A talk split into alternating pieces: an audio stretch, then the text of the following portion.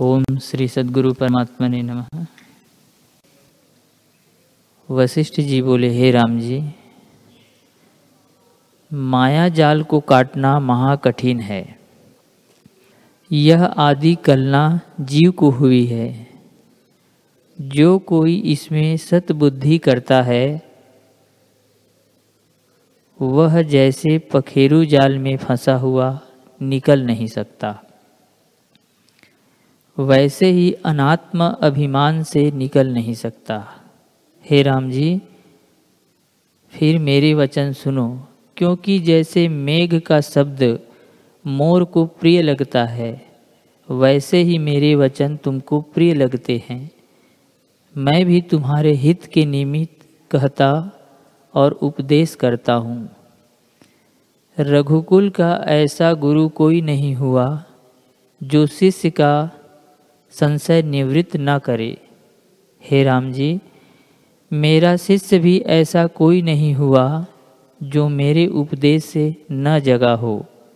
इस निमित्त मैं तप, ध्यान आदि को भी त्याग कर तुम्हें जगाऊँगा। इससे मैं तुमको उपदेश करता हूँ। हे राम जी, शुद्ध आत्मा में जो अहम भाव हुआ है और जो कुछ अहंकार से भाषित होता है, वह मिथ्या है। इसमें कुछ सत्य नहीं। जो इसका साक्षीभूत ज्ञान रूप है, वह सत्य है। उसका कदापि नाश नहीं होता। जो वस्तु वस्तु स्फूरण से उपजी है, वे सब नाशवान है। यह बात बालक भी जानते हैं। जो सत्य है, वह असत्य नहीं होता। और जो वस्तु असत है, वह सत नहीं होता। जैसे रेत से घृत निकलना असत है, अर्थात कदापि नहीं निकलता।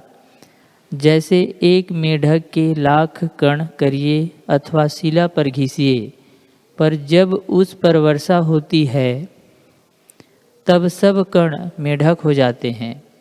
हे राम जी तो वे मेढक तब उत्पन्न हुए जब उनमें सत्यता थी, इससे सत्य का कदापि नाश नहीं होता और असत्य का सद्भाव कभी नहीं होता।